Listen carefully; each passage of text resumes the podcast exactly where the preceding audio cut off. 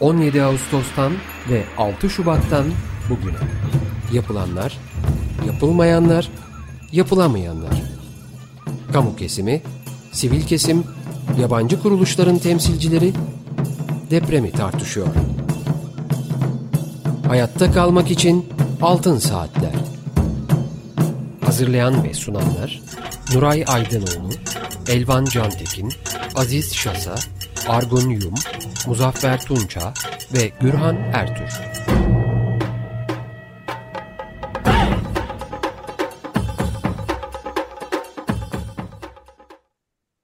...95.0 Açık Radyo'da Altın Saatler programındayız. Bugünkü programı Mehmet Nuray Aydınoğlu, Argun Yum, Elvan Cantekin, Muzaffer Tunca ve ben Gürhan Ertür birlikte sunacağız. Teknik Masada Burak Muştu ise sesimizi sizlere ulaştıracak.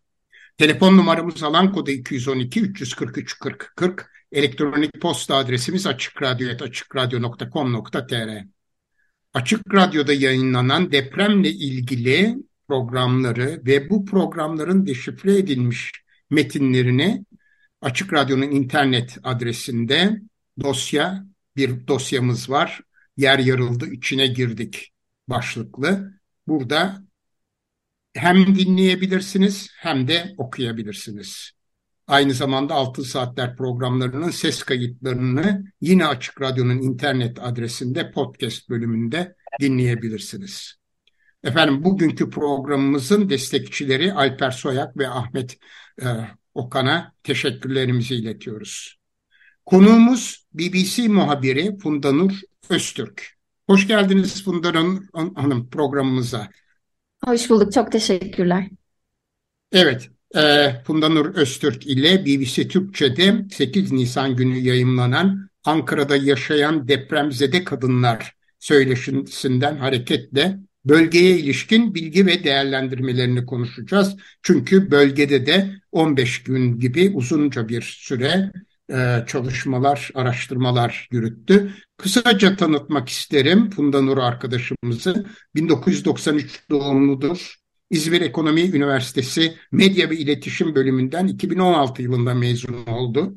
Üniversite yılları boyunca Radikal, Milliyet, Biyanet ve Artı Bir Televizyonu gibi ulusal basın organlarında uzun dönem stajlar yaptı. Mezun olduğu 2016 yılında Londra'da BBC stajına başladı. 2016 yılı sonunda BBC Türkçe Türkiye muhabiri olarak Türkiye'ye döndü. Öztürk 7 yıldır BBC Türkçe'de tam zamanlı Türkiye muhabiri olarak görev yapıyor. İlk yıl İstanbul merkezli çalışan Öztürk, son 6 yıldır Ankara merkezli olarak çalışmaya devam ediyor. İnsan hakları, eğitim, sağlık, çevre, ekonomi, enerji ve siyaset gibi farklı branşlarda özel haberler üretiyor. Evet, tekrar hoş geldiniz Bunda Nur Hanım ve e, siz bölgeye e, gittiniz. Bölgede özellikle Hatay ve Gaziantep'te bulundunuz. E, oradaki gözlemlerinizle başlayalım. Sonra da aslında bu programa neden olan 8 Nisan günü yayınlanan Ankara'da yaşayan depremzede kadınlar söyleşisine e, değinmek istiyoruz. Buyurun. E, tabii Gürhan Bey şöyle biz e, ekiple birlikte, ekibimle birlikte e, ertesi sabahta, ertesi sabahında Hatay'daydık. Depremin ertesi sabahında Hatay'daydık. E, ve hani oraya vardığımızda zaten e, yani masadayken bazı e, fikir edinmeye başlamıştık hani bu depremin büyüklüğüne ve yıkımına dair. Fakat oraya vardığımızda bunun bir gazeteci olarak hazırlanabileceğimizden çok e, hazırlanabileceğimizin çok ötesinde bir e, facia olduğunu görmüş olduk aslında. Biz e, Hatay'a, Antakya'ya vardığımızda henüz e, hiçbir hani kamu görevlisi, hiçbir e, paramedik e, yoktu. Yani sadece siviller ve e, enkaz altındaki siviller ve onları kurtarmaya çalışan e, yakınları vardı. E, işte pek çok insan e, enkaz altındaki yakınını kurtarmak için kendi kendine bir çaba içerisindeydi. E, zaten olayı idrak edebilmemiz bile yani zaman aldı öyle söyleyebilirim size.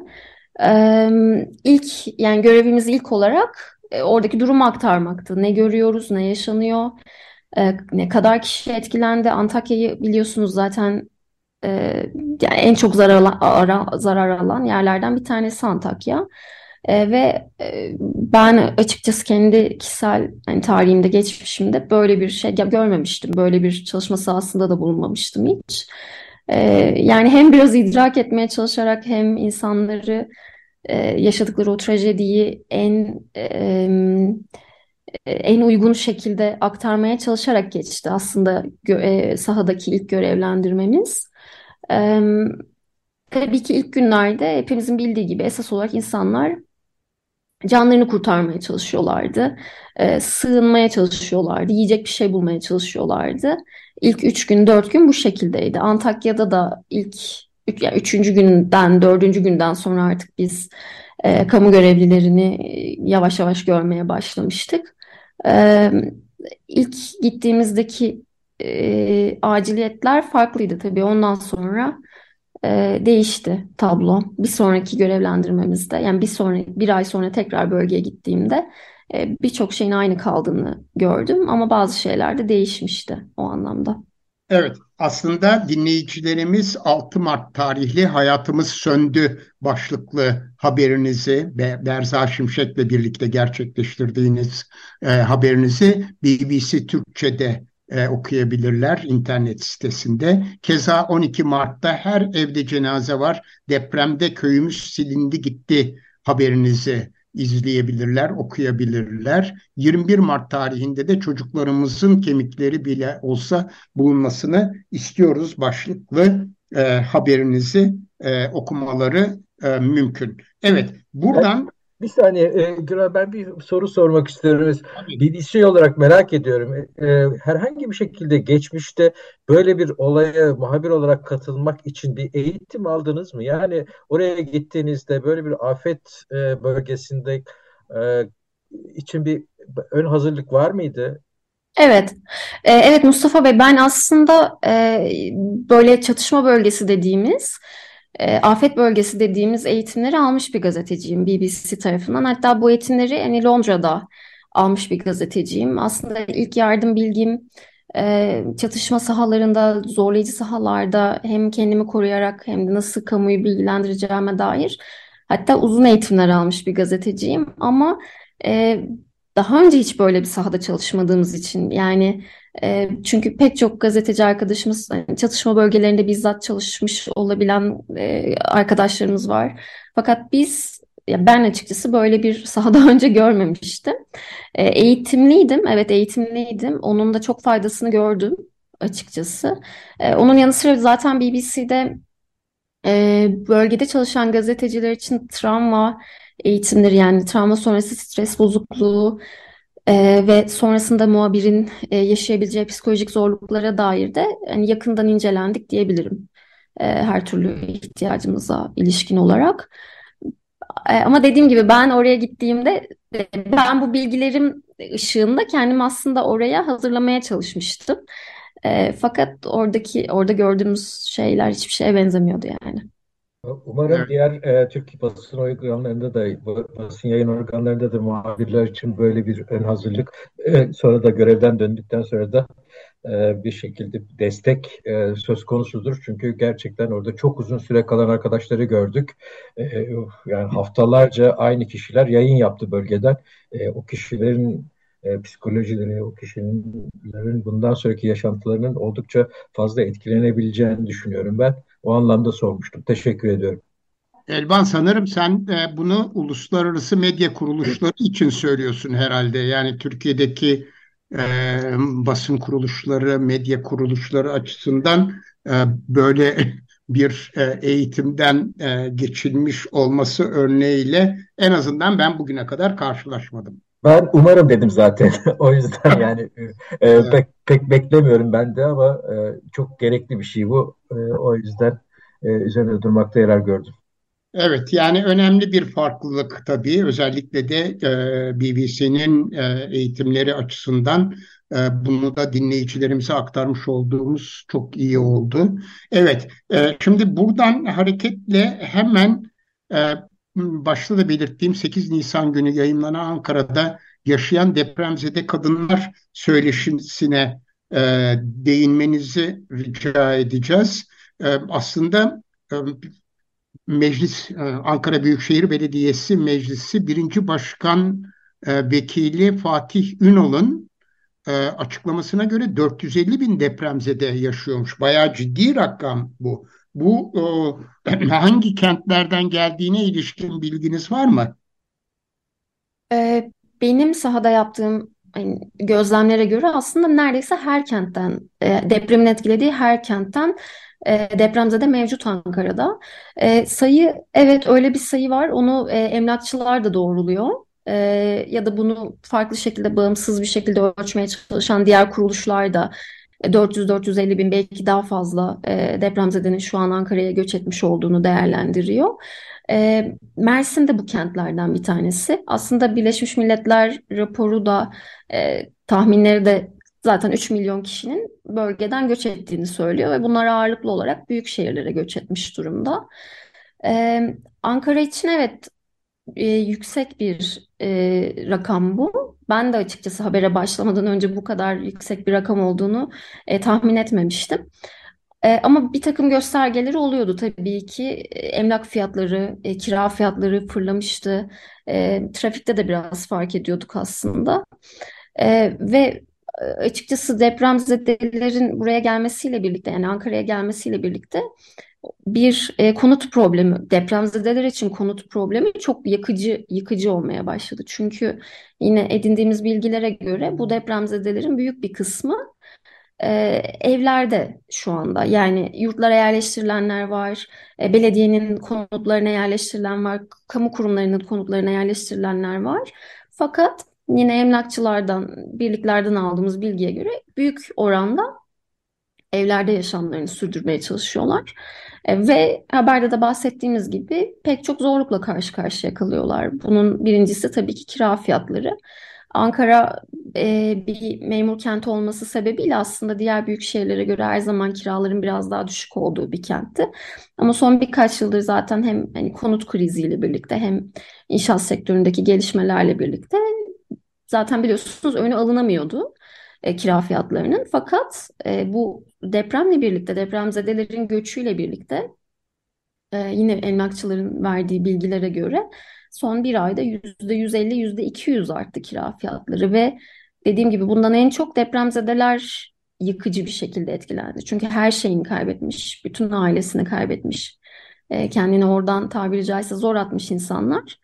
Ee, bir de burada bu kiraları e, yani ödemeye çalışırken buldular kendilerini. E, ki bunlar e, bu nasıl diyeyim bunlar ev bulabilen depremzedeler. Pek çok depremzedeye ev vermeme eğilimi de mevcut. Bunu da biliyoruz. Hem konuştuğumuz ailelerden biliyoruz hem diğer röportajlardan. Yani depremzedelerin sabit bir gelirinin olmayışı onları maalesef biraz daha e, istenmeyen bir pozisyona itmiş gözüküyor bu dönemde. Ben Ankara'da e, depremzedelerle konuşurken e, özellikle kadınlara odaklandım. Çünkü kadınlar e, yani geleneksel Türkiye toplumunda evi çekip çevirmeye, yeni bir ev kurma, evi evin sorumluluklarıyla daha fazla hemhal olma rolüne sahip. E, bir de depremzede kadınlar olarak hiç bilmediği bir kentte de bu rolü üstlenmiş gözüküyorlar. Benim ziyaret ettiğim pek çok ailede. Hem e, kayıp travmasıyla birlikte hem dediğim gibi maddi kayıplarla birlikte hiç bilmediği bir kentte yaşam kurmaya çalışıyorlar. Tabii ki erkekler için de aynı şey, aynı şey geçerli ama erkeklerin daha çok örneğin deprem bölgelerine gidip oradaki yıkılan evlerinin evrak işlerini halletmeleri ya da e, belediye işlerini halletmeleri ya da Ankara'da ya da gittikleri kentlerde iş bulma çabaları derken kadınlara göre biraz daha ev dışına çıktıklarını gördüm ben. E, gittiğim yerlerde de hep kadınlara denk geldim öyle söyleyebilirim. Ya tabii ki büyük bir büyük, büyük bir yani hayatlarında hiç bu noktada olmayı beklemiyor beklememişler böyle bir hani bir gün deprem olacak, evim yıkılacak, ailemin belki yarısını belki yarısından fazlasını kaybedeceğim ve kendimi hiç daha önce yaşamadığım bir kentte yardımlarla ev düzmeye çalışırken bulacağım gibi bir hani fikir bir öngörüleri olmamış yani hayata dair. E, ben bu haberi yaptığımda depremin üzerinden aşağı yukarı 5-6 hafta ya da belki biraz daha fazla geçmişti. Pek çok aile zaten hala kayıplarının yani travmasını atlatabilmiş değil. Ve bu, bu, bu, bu travmalarla birlikte aslında yeni bir hayat kurmaya çalışıyorlardı. Ve aslında pek çoğunda da şu eğilimi gördüm. Yani bir e, ara ikamet gibi aslında Ankara. Yani geri dönmek istiyorlar çünkü bıraktıkları yer onların memleketi. Çoğu doğma büyüme or orada yaşamış, orayı biliyor. Geride evini bırakmış, ailesini bırakmış, yani yakınlarını kaybetmiş orada ve hep bir hani ara, ara çözüm olarak yani e, geri dönebilene kadar burada kalmak gibi bir en azından istek sezdim yani öyle söyleyebilirim. Um, ben hemen bir soru sormak istiyorum. Şimdi e, anlaşıldığı kadarıyla Ankara Büyükşehir Belediyesi kendi imkanlarından yararlanarak bazı aileleri e, evlere yetiş, e, yerleştirmiş, e, konutlara yerleştirmiş. Hatta daha önce öğrencilerin kaldığı bir takım e, yurt ve e, binalar da söz konusu herhalde. E, ama onun dışında kalanların tam da sizin söylediğiniz gibi e, piyasada e, kiralanmakta olan e, evlere girmeye çalışıyorlar. E, Ankara Büyükşehir Belediyesi herhangi bir ücret alıyor mu? E, kira alıyor mu? E, Yok, kendi konutlarından öyle bir ücret almıyor kesinlikle. Hatta e, dediğiniz gibi bahsettiğiniz konutlardan bir tanesi Mamak'ta. Önceden öğrencilerin yaşadığı e, bir çok nüfuslu bir konut. E, 5000 kapasiteli olması lazım yanlış hatırlamıyorsam. Depremzedelere tahsis edilmişti ve orada sadece ücretsiz barınma imkanı değil, onun yanı sıra işte günde 3 öğün yemek, iftar, e, sahur öğünleri ya da e, çamaşırhane, e, psikososyal destek gibi bu, bu tür imkanları da hani sağlamaya çalışıyorlardı ücretsiz olarak. Fakat orada bana yetkilinin söylediği şey şuydu. E, tabii burası belediye ile fonlanan bir kuruluş fakat önceden yani depremin ilk haftalarında çok büyük bir yardım olduğunu o tesislere de dolayısıyla hani kaynakların daha fazla olduğunu fakat artık yavaş yavaş bu kaynakların da daraldığını e, hatta memleketine dönmek isteyen ya da memleketine git gel yapmak isteyen depremzedelerin e, otobüs parası dahi bu, bulamadığını, bazen bulunamadığını, kaymakamlığın bu hizmeti yani kestiğini falan söylemişlerdi. E, tabii bu, bu, bunun ne kadar sürdürülebilir olduğu bir mesele herkes için. Yani hem depremzedeler için bir mesele hem de sanırım kamu kurumları için bir mesele bu sistemin ne, kadar sürdürülebildiği. Ama oradaki genel eğilim de şu şekildeydi. Geri dönebilecek olanlar yani evi çok hasar almayan e, ve bir şekilde hani geri dönmek isteyen, geri dönebilecek olanların böyle yavaş yavaş döndüğünü de görü, görüyorduk aslında. E, yani belli bir yerden sonra göç e, azaldı ve bitti. Bölgeden buraya olan göç. Ve artık hani tersine göçler yavaş yavaş dönme, orada konteyner bekleme mesela kon konteyner sıram gelecek gideceğim, e, geri döneceğim gibi. Yani sürdürülebilir olması açısından e, desteklere ihtiyaçları olduğunu söylüyorlardı açıkçası. Evet, yani Ankara Büyükşehir Belediyesi'nin konutlarında Mamak Araplar Mahallesi'nde sizin de söylediğiniz gibi e, 503 aile e, 2417 depremzede kalıyor. Depremden önce üniversite öğrencilerinin konakladığı yüksek katlı bloklarda şimdi depremzedeler e, yaşıyor imiş ve 8 ee, bina depremzedelere ayrılmışken bir bina hala üniversite öğrencileri e, konaklıyor. E, şöyle de bir de, detay vermişsiniz haberinizde. Bir artı e, sıfır dairelerde 6 kapasiteli ranza bulunuyor ve ailelerin 3 öğün yemek, çamaşır ve diğer ihtiyaçları e, sosyal tesiste karşılanabiliyor. Tabii 470 bin e, Ankara'ya gelen depremzede ile bu e, mevcut e, belediyenin sağlamış olduğu imkanları karşılaştırdığımız zaman birçoğunun da piyasadan ev kiralamak zorunda kaldıkları anlaşılıyor. Sizin röportajınızda önemli belirttiğiniz bir nokta var. E, mevcut e, hasar görmüş hatta az hasar görmüş evlerini bile depremzedelerin dönmekte çok tereddüt yaşadığını belirtiyor. Kendileri belirtiyorlar.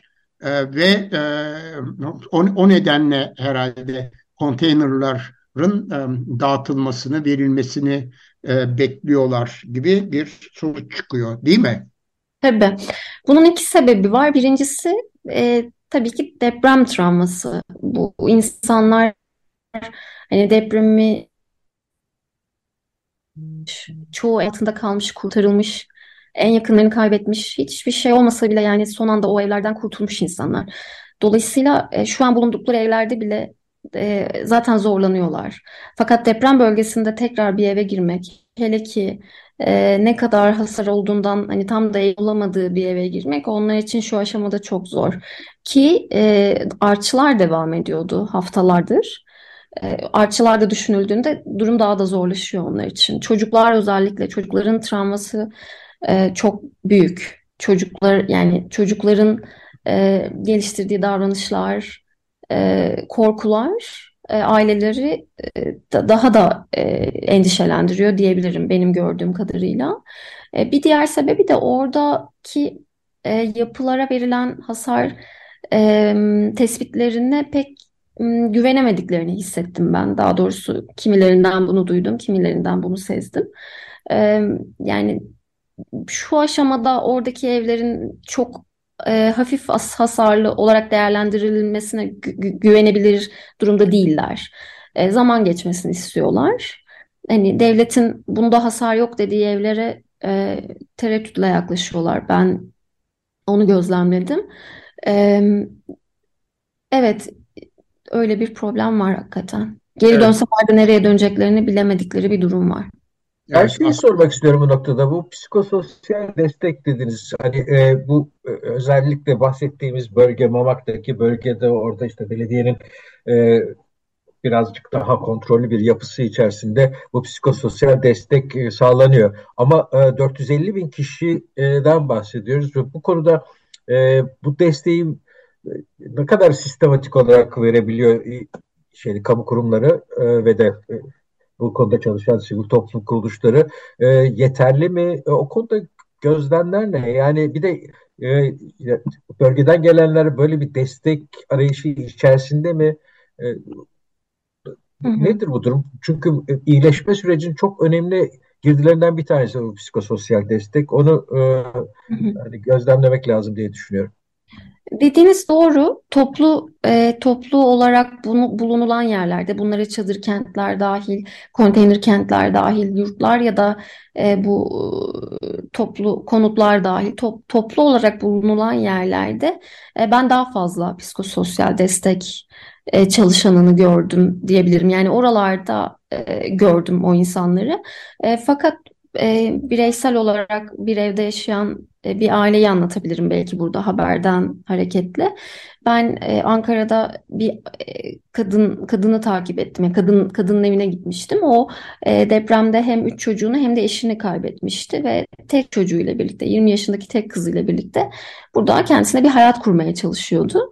E, şimdi öncelikli olarak e, ailesinden dört kişiyi kaybettiği için yaralı kızının peşinden Ankara'ya gelebilmesi bile belli bir zaman almıştı bu kadının. Yani kendisi orada e, enkazda kalan diğer e, aile yakınlarını kurtarmaya çalışırken ve sonra defnettikten sonra e, kızının izini Ankara'da bulabilen bir kadın. E, günler sonra kızının ameliyatından sonra kızına günlerce ulaşamadıktan sonra oradaki işlerini bitirip kızının peşinden Ankara'ya gelmiş bir kadın. Şimdi onunla konuştuğumda bunları hakikaten öncelik sıralamasında ilk önce e, kızını kurtarmak fiziksel olarak, e, kızının yoğun bakımdan çıkması, kızının hastanede e, bakımını sağlaması, sonra ev bulmak, e, sonra e, kızı çok ağır yaralı olduğu için bir ay yoğun bakımda kaldığı için kızının kızını iyi bir hale getirmek, kendisini fiziksel olarak iyi bir hale getirmek. Yani fiziksel ihtiyaçlar o kadar öne çıktı ki bu insanların hayatında. E, yani gerçekten canlarını kurtarmak o kadar ön plana çıktı ki e, ben de kendilerine bu soruları sorduğumda, nasıl hissettiklerini sorduğumda e, pek, hala pek sıra gelemediğini fark ettim. Ama mesela e, aile ailesinden bu kadar kişiyi kaybettiği için ve hani ailesine yemek yapmayı çok sevdiği için, hayatını kendi tabiriyle buna adadığı için bize bir çay bile dolduramadı mesela. Bütün ev işlerinden elini eteğini çekmiş. E, kız kardeşi ve annesi yardıma gelmiş. Yani bir çay bile dolduramaz haldeydi kadın. Yemek yap, çocuklar için yemek yapmayı çok severken çay dolduramıyor. Çünkü ben ben e, ben ailemi hatırlıyorum ya da mutfağa giremiyorum. Çünkü işte ölen şu çocuğumun şu, şu yemeği çok sevdiğini hatırlıyorum gibi bir durumdaydı. E, kendisine sorduğumda bu e, psikolojik destek konusunu benzer şeyleri söylemişti. Biz daha hani daha yeni yeni başımızı bir yere sokabildik. Daha yeni yeni e, yiyeceğimiz gıdaları, erzakları toplayabildik. E, ve sanıyorum esas e, ihtiyaç da bundan sonra başlıyor depremzedeler için. Yani psikolojik destek ihtiyacı. Evet, ben bu bölümle ilgili cümleyi e, Selma Hanım'ın aktardığı e, bilgiyi okumak isterim. E, siz belirttiniz gerçi. Biz kalabalık bir aileydik. Üç katlı aile apartmanında yaşardık. Kalabalık sofralarımız vardı. Her gün eşim ve çocuklarım ne isterse onu pişirirdim. Şimdi mutfağa giremiyorum çünkü elime attığım her şeyde çocuklarımı hatırlıyorum. Ben bütün hayatımı onlara adamıştım. İbadetlerim dışında tamamen onlar için yaşıyordum diyor Selma Görmez. Evet, Evet. Ben bir şey sorabilir miyim bu noktada? Tabii. Ee, Tabii. Ev bulmada e, nasıl bir yol izlemişler anlat? Yani birileri yardım etmiş mi? Evet. E, zaten birilerinin yardım etmediği durumlarda ev bulabilmek depremzedeler için çok zor. Çünkü e, kefil istiyor genelde ev sahipleri. E, yani tek başına bir depremzede olarak gittiğinizde ki bunu yaşamışlar. E, siz depremzede bir ev hanımısınız. Size bu evi veremeyiz deyip son anda vazgeçtik, vazgeçilen e, daireler olmuş örneğin. Ev arama süreci hayırseverler üzerinden işliyor gibi anladım ben. E, yani aslında bütün bunlara rağmen Ankara'da onlara destek veren, onların ihtiyaçlarını karşılamak için çok hevesli olan e, aslında yardımseverler de var. E, bu, bu açıdan da çok mutlular.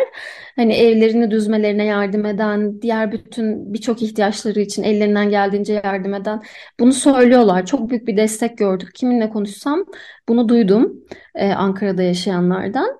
E, ev bulma süreci de insanlara hani sağa sola haber salarak e, kendilerine kefil olabilecek insanlardan, depremzede olmayan insanlardan destek isteyerek e, o şekilde bulabilmişler gibi anlıyorum ben. Hatta e, şu an oturdukları evi de yine aynı şekilde bir hayırseverin kendilerine kefil olmasıyla, yani ödeyemedikleri zamanda destek olacaklarına dair e, kefil olmasıyla bulabilmişler. Evet, şimdi bir küçük ara verelim, müzik parçamızı dinleyelim. Ondan sonra programımıza ikinci bölümle devam edeceğiz. Açık Radyo'dayız. Altın Saatler programının ikinci bölümündeyiz.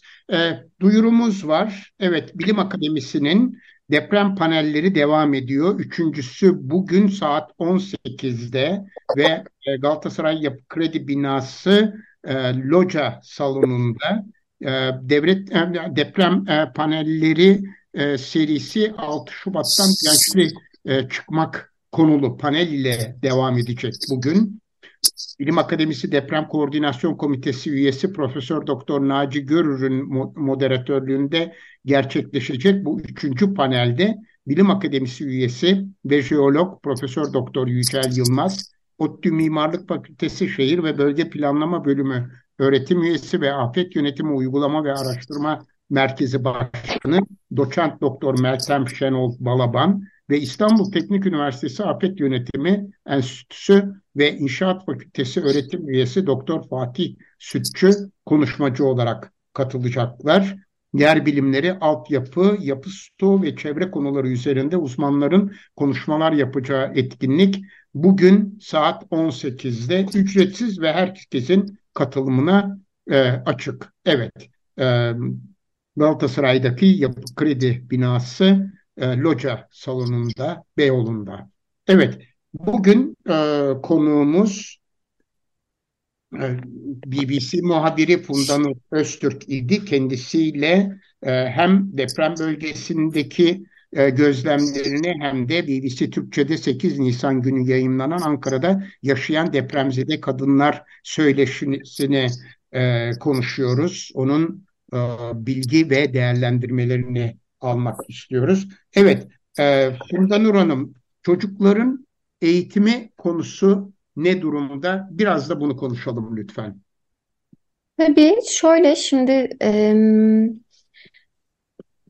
bazı dairelerde şunun yaşandığını gördüm. E, kalabalık nüfuslarla aile, aileler bölgeden göç ettikleri için görece e, görece büyük çocukları yani lise çağındaki çocukları yurtlara verme eğiliminde olmuş aileler.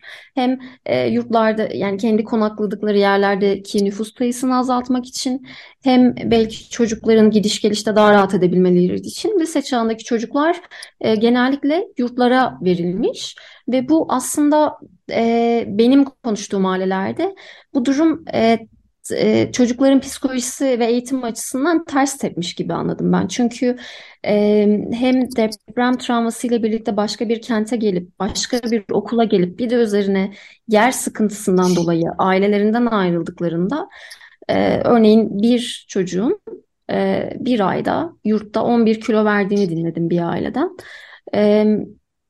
Daha küçük yaştaki çocuklar için de yine toplu olarak bazı tesislerde kalıyorlarsa e, bir takım imkanlar sağlanmaya çalışıyor belediye tesislerinde ya da e, yurtlarda. Daha küçük çocuklar için e, kreş ve benzeri e, imkanlar sağlanmaya çalışılıyor ama ben genel itibariyle tabii ki ideal bir eğitim alamadıklarını söyleyebilirim tabii ki depremzede çocukların. Bir kere ailelerin çok e, üzüldüğü konulardan bir tanesi çocukların her ne kadar e, akran zorbalığına uğramasalar bile çocukların yeni gittikleri okullarda e, bir e, bir yabancı hissetme, bir e, hem yeni gelen çocuk hem depremzede çocuk olarak hani eğitim sürdürmeye çalışma gibi bir psikolojileri olduğunu söylemişti aileler bana. E, sanırım bu şekilde diyebilirim. Evet, bir de e, önemli konulardan birisi yani şimdiye kadar e, ailelerin bir, önemli bir çoğunluğu maddi yardımlarla ayakta duruyorlar ve e, bir kısmının da tabii ki vefat eden e, babanın, e, kocanın e, memur maaşlarının bağlanmasını beklediklerini belirtiyorsunuz haberinizde. Bu nasıl bir pro, e, prosedürdür? Bunda bu konuda bilginiz var mı acaba? Yani ne zaman bağlanacak e, herhangi bir şey var mı? E, bilgi var mı? Şöyle, ben şöyle anladım Gürhan Bey. Şimdi e, cenaze işleri, diğer bir takım nüfus işleri, e, bunlar hep e, bir takım evrak işlerini e, tarif ediyor aslında ve bu evrak işlerini tarif etmek için de e, geride kalan aile bireylerinin hani bunu koşturması gerekiyor tabiri caizse. Geride kalan ya, kadınların ya da aile bireylerinin. E, ben ben sanıyorum e, bir hani sistemsel bir problemden ziyade hani bu bu, bu süreçte ailelerin bu, bu bu bu bu süreci atlatması için zaman e, gerektiğini düşündüm. E, yani burada bir aksaklık duymadım spesifik olarak kimseden. Ama bu evrak işlerinin yapılması için belli bir mesai harcanması gerekiyor aileler tarafından ve bu tabii ki e, zorlayıcı bir şey. Evet, e, ailelerin önemli bir kısmının da e, ilaç kullandıklarını belirtiyorsunuz. Kendileri evet. de söylüyorlar.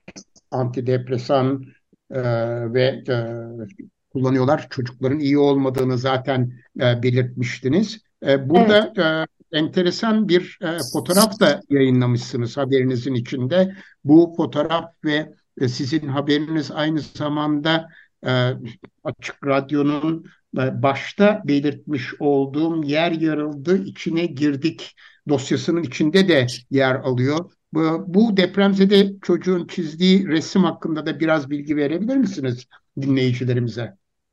Tabii bizim e, o kalabalık röportajımız esnasında yani farklı dairelerden farklı kadının, çocukların hepsiyle bir arada konuştuğumuz röportaj esnasında konu tabii ki çocuklara geldi ve çocukların esasen iyi olmadığını söylerken, anlatırken annelerden bir tanesi kalktı duvardaki bir e, çizimi getirdi benim yanıma. 8 yaşındaki kızının çizdiği fotoğraf, çizdiği resimdi. Bu ilk depremden sonra ilk serbest resim etkinliğinde kızının çizdiği fotoğraftı bu. E, bu fotoğrafta 8 yaşındaki kızı e, öncesi ve sonrası diye sayfayı ikiye ayırmış. Öncesinde yani deprem olmadan önce evde birinci katta kimler yaşıyor o gösteriliyor. E, sonrasında böyle karman çorman bir figür çizmiş.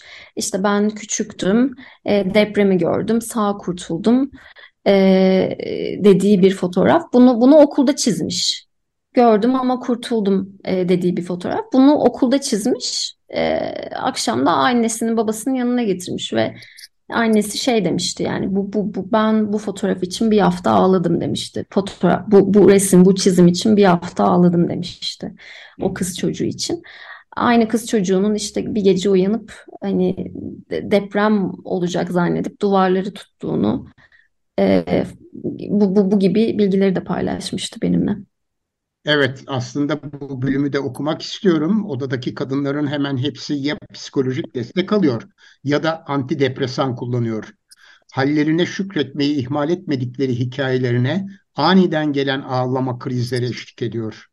Haberde geçmek, e, gerçek isminin yer almasını istemeyen Elif, hala çocuklarının mont ceplerine çorap koyduğunu anlatarak biz depremde çorabın çok açlığını hissettik Sürekli ıslanıyordu ve kurutma şansımız yoktu. O kaldı içimde diyor. Elif'in ikinci sınıfa giden kızı Ankara'daki okulda farklı hissettiği için artık okula gitmek istemiyor. Elif ise her an bir felaket olacakmış korkusuyla yaşadığını anlatıyor. Elif'in anaokuluna giden oğlu oyuncak çekiçle kolonların sağlamlığını kontrol ediyor ve kardeşine ben burada saklanayım, sen diğer kolonda saklan diyor. Bir sen ise kızımın bir gece kalkıp duvarı tutarak dur dur diye ağladığını gördüm. Bunu görünce bittim, hatta tam bir hafta ağladım diyerek anlatıyor. Ailenin lise çağındaki çocukları çok nüfuslu bu evlerde kalacak yer olmadığı için yatılı yurda verilmiş. Songül Karabulut oğlunun yurt, yurtta bir ayda 11 kilo verdiğini söylüyor. Aslında e, yani e, çok zor okunan e, bir e, haber e, özeti e, sizin e, aktardığınız şeyler o kadar insanın içini acıtıyor ve o kadar e, zorlanarak okuyoruz ki ama dinleyicilerimiz e, bu o, şeyleri okuyarak e, haberlerinizi okuyarak belki de e, depremzedelere yardım konusunda biraz daha hassas davranabilirler diye düşünüyorum. Çünkü yine yazınızın içinde e, belirttiğin, belirtildiğine göre e, yardımlarda önemli bir azalma olmuş değil mi? Özellikle belediyenin bir görevlisinin, yetkilisinin şikayeti olarak aktarıyorsunuz.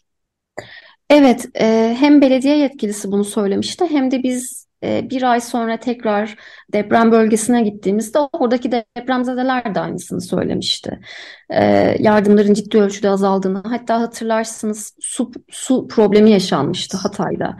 Yaklaşık bir ay sonra insanlar içme suyu bulamaz bir durumdaydılar. E, bunun da en büyük sebeplerinden bir tanesi evet azalan yardımlardı. E, tabii ki altyapı ile ilgili ya da lojistik diğer sebepleri de vardı ama biz e, bir ay sonra tekrar sahaya gittiğimizde gezdiğimiz bütün depremzedelerin ya da e, sivil toplum kuruluşlarının bize söylediği şey benzerdi. Kademeli olarak evet yardımlar azaldı demişlerdi. Evet, bu haber takibini sürdürüyor musunuz Funda Hanım? Yani e, ne olacak mesela e, şu anda önemli tartışmalardan bir tanesi işte e, seçim e, günü için e, insanların e, bölgeden ayrılan depremzedelerin bölgeye dönmesi önemli bir tartışma konusu. Keza memlekete dönmek mi Ankara'da kalmak mı başlığı altında e, belirsizlikleri e, işaret ediyorsunuz e, yazınızda. E, bu konuda da biraz e, bilgi verir misiniz? Tabii. Şöyle 2 e, Nisan'da sanıyorum depremzedelerin daha doğrusu nüfus işlemlerinin tamamlanması için gereken e, son gün 2 Nisan'dı diye hatırlıyorum. Ben o günlerde kendi işlerim sebebiyle de nüfus müdürlüklerinde bulunmuştum. Biraz da gezmiştim. E, hakikaten çok büyük bir yoğunluk vardı. Depremzedeler ya e, buraya aldırmak istiyorlardı kayıtlarını ya da geri dönüp dönmemek için e, bir karar vermeye çalışıyorlardı o farklı nüfus müdürlüklerinde. Dediğiniz şey hakikaten doğru. Bölgeden e, ben de fikri takibini yapacağım elbette. Bölgede konuştuğum bazı milletvekili adayları da bana özellikle Maraş'ta konuşmuştum. Ee, bazı milletvekili adayları şey söylemişti yani depremzedeleri, kaydını aldıramayan depremzedeleri kim buralara getir getirirse o kazanacak demişti. Ee, bu bu kadar önemli bir konu. Ee, depremzedelerin e, yerlerinde oy kullanması ya da gittikleri yerde oy kullanması seçimin sonucunu değiştirebilecek kadar önemli bir konu. Çünkü buradaki nüfusun çok büyük bir kısmı ya göç etti ya da ım, ikametgahını kaybetti. Dolayısıyla çok önemli hakikaten. Evet, yani e, anlaşıldığı kadarıyla e, bu kısa bir dönemde çözülebilecek bir sorun gibi e, olmuyor. Sizin bölgeyle e, ilişkiniz devam ediyor mu? Yeniden bölgeye gitmeyi planlıyor musunuz? E, evet. Gidecek misiniz? Pardon Gürhan, e, Evet. Bundan önce bir şey sorabilir miyim ben seçim tabii, kısmını tabii. bırakmadan? Ee, hani seçim ve oy kullanma ile ilgili bir takım problemlerden bahsettik ama sizin e, hani gözleminiz ne? E, e, depremzede diye tanımladığımız depremden etkilenmiş ve yerlerinden olmuş bu insanlar açısından için seçim ne kadar önemli, ne kadar ön planda? Bunu de, bir değerlendirme imkanınız oldu mu? Depremin üzerinden bir ay geçtikten sonra dediğim gibi tekrar bölgeye gittiğimde biz artık Türkiye'de e, daha depremden biraz uzaklaşıp e, daha fazla seçim konuşur hale gelmiştik kamuoyunda en azından. E, fakat bölgedeki gerçeklik hiç de öyle değildi. İnsanlar hala su bulamıyordu. E, çadırları tepelerinden uçuyordu ya da çadırlarını su basıyordu. E, ben son birkaç haftadır deprem bölgesine gitmedim ama şu anda da daha farklı olduğunu sanmıyorum açıkçası. E, bu insanların birkaç haftada e, gündemlerini e, seçim bile olsa başka bir şeye çevirebilecekleri bir trajedi değildi. E, dolayısıyla orada öyle bir kanaatim var. Bununla birlikte insanların e, gündeminde deprem şu şekilde yer alıyor. E, tabii ki çok büyük bir öfke var. Benim konuştuğum, gerek bölgede konuştuğum kişilerde, gerek Ankara'da konuştuğum, gerek hala yakınlarını arayan insanlarla. Çünkü insanların bir kısmı da hala ne canlı ne de e, vefat etmiş bir şekilde yakınlığına ulaşamamış durumda. Hala bir yerde insanlar e, benim yakınım nerede sorusunu soruyor. E, çok öfkeliler. E, hem yerel e, bir takım yani hem yerel yöneticilere hem de e, genel politikalara karşı öfkelerini e, çokça kez dile getirdiler. Bu ilk hafta, ilk bir hafta da böyleydi. E, şimdi de böyle. Şu an yaptığım röportajlarda da böyle. E, seçimin herhalde on, depremzedelerin hayatında böyle bir e, gündemi var diye tahmin ediyorum ama e, bizimki kadar değil elbette. Peki bir şey sorabilir miyim? Ee, yani depremzedeler konusunda sizin izlenimlere göre geri dönme eğilimi nedir? Ee, yani üretim için özellikle tarım kesimindeki insanlar için veya e, küçük esnaf vesaire öyle bir şey tespit edebildiniz mi? Evet, ben geri dönme eğiliminin e, çok yüksek olduğunu düşünüyorum. Tabii ki benim e, örneklemim çok hani öyle yüz binleri tarif etmiyor tabii ki benim kendi örneklemim ama e, benim konuştuğum insanlarda geri dönme eğiliminin hakikaten çok yüksek olduğunu görüyorum. Çünkü e, Ankara'dayken bile insanların örneğin toplu konutta yaşayan ailelerin genellikle mesela kendi, kendi memleketlileriyle birlikte, kendi hemşerileriyle birlikte bir araya gelme eğiliminde olmaları da bunun bir göstergesi. Ee, insanlar sadece evlerini değil yani yurtlarını, memleketlerini kaybetmiş gibi hissediyorlar. Ee, az önce size anlattığım Selma Hanım ve e, kızı örneğin, kızı henüz yani hala iyileşememiş haldeyken e, memleketine dönmek, yani memleketine gitmek, orayı bir görmek istiyordu. Çünkü e, kendisi de, enkazdan çıkarıldığı andan itibaren e, o memleketinde, evinde neler yaşandığını bilmiyordu ve e, bu mesela bunu gör, görme özlemi çekiyordu. Yani yaşadığı sokakları, e, okulunu görme özlemi çekiyordu. Ben aynı şeyi diğer ailelerle, ailelerde de gözlemledim açıkçası. Evet, özellikle önümüzdeki e, dönem açısından e, bizlere, dinleyicilere vermek istediğiniz mesajlar var mı? Yani nasıl destek olabiliriz, ne yapabiliriz? Bu konuda e, bir şeyler söyler misiniz? Hı hı. Yani şöyle, bence e, vatandaşların güvendiği inisiyatiflere, güvendiği sivil toplum kuruluşlarına e, desteğini sürdürmesi önemli. Bunu sadece maddi olarak söylemiyorum. E, buradaki depremzedelerin de Ankara'daki depremzedelerin e, bir dosta bile ihtiyacı var. Yani ben bunu da gördüm. Çünkü e, hiçbir şey olmasa bile kendilerinin din, dinlenmeye ihtiyaçları var, anlaşılmaya ihtiyaçları var. E, illa bir maddi yardım olmaksızın elin elimizden gelen herhangi bir e, desteği sunabiliriz ve bunu güvendiğimiz sivil inisiyatifler aracılığıyla yapabiliriz belki.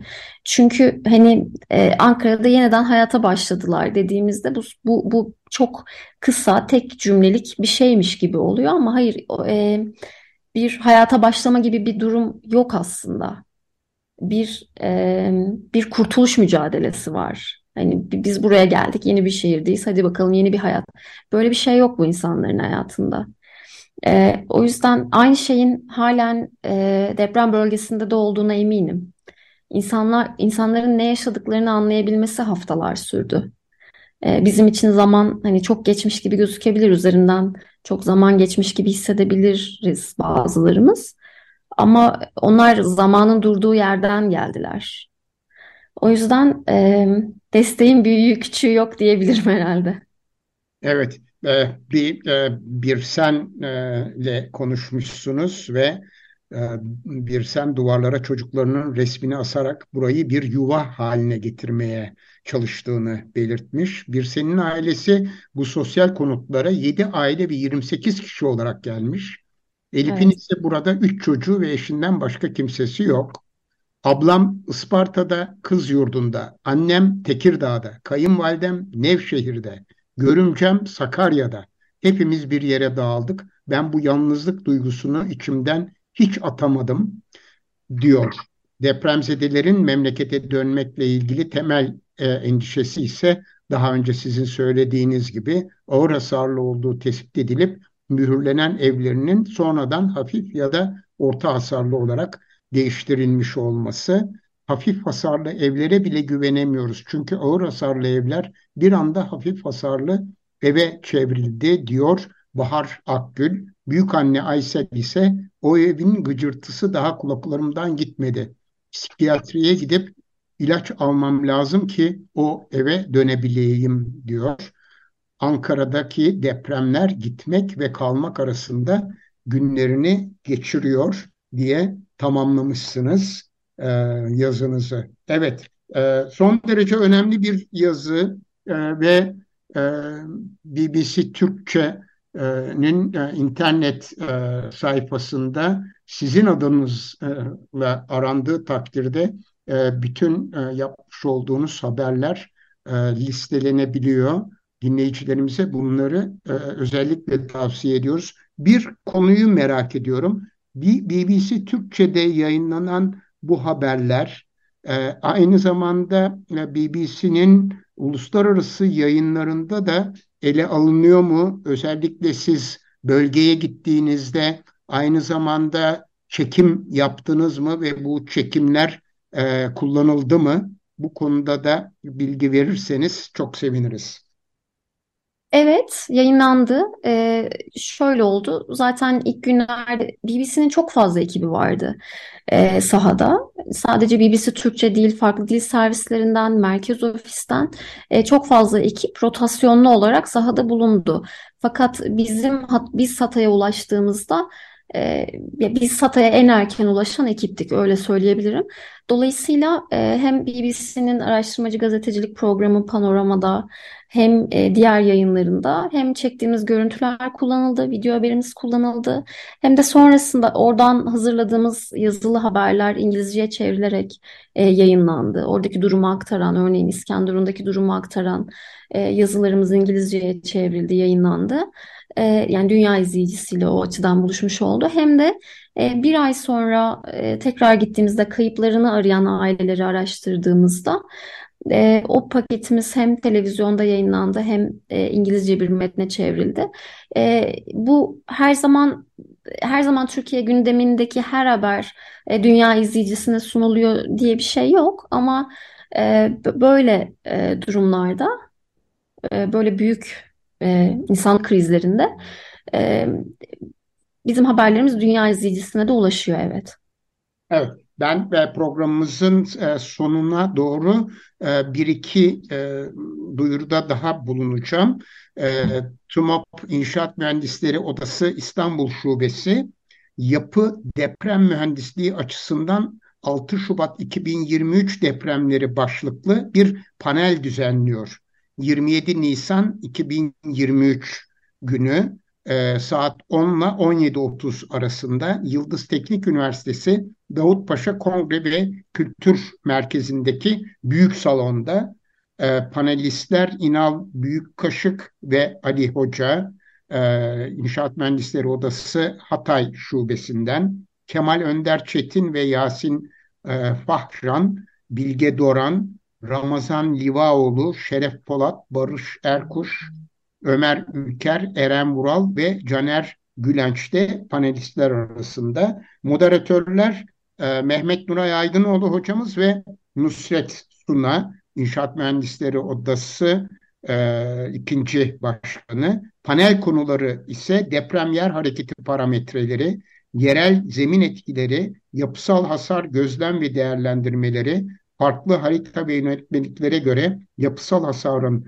değerlendirilmesi, yapısal hasarda olası yakın saha etkileri, yapısal hasarda taşıyıcı sistem düzenlemelerinin etkisi, hasar tespitleri ve karşılaşılan sorunlar, deprem bölgesindeki mühendislerin mesleki ve hukuki sorunları. Evet, bu panel 27 Nisan 2023'te yapı deprem mühendisliği açısından 6 Şubat 2023 depremleri başlığıyla Yıldız Teknik Üniversitesi Davutpaşa Kongre ve Kültür Merkezi Büyük Salonu'nda düzenlenecek. Ayrıca e, Açık Radyo Altın Saatler programının e, bir e, önümüzdeki haftasına ilişkinde bir kısa bilgi vermek istiyorum. 25 Nisan Salı günü saat 18'de bir özel yayınımız olacak. Konuğumuz Profesör Doktor Nuray Karancı. 26 Nisan Çarşamba günü de 15.30'da mutat saatimizde yine bir altın saatler programımız e, olacak. Evet programımızı burada e, sonuçlandırıyoruz. Funda Nur Hanım size çok teşekkür ederiz verdiğiniz bilgiler için ve programımıza katıldığınız için size e, başarılar diliyoruz meslek hayatınızda ve e, sizi izlemeye devam edeceğiz. Ben teşekkür ederim. Çok sağ olun. Evet, e, gelecek hafta yeni bir Altın Saatler programında görüşmek dileğiyle. Hoşçakalın. Hoşçakalın. Hoşçakalın.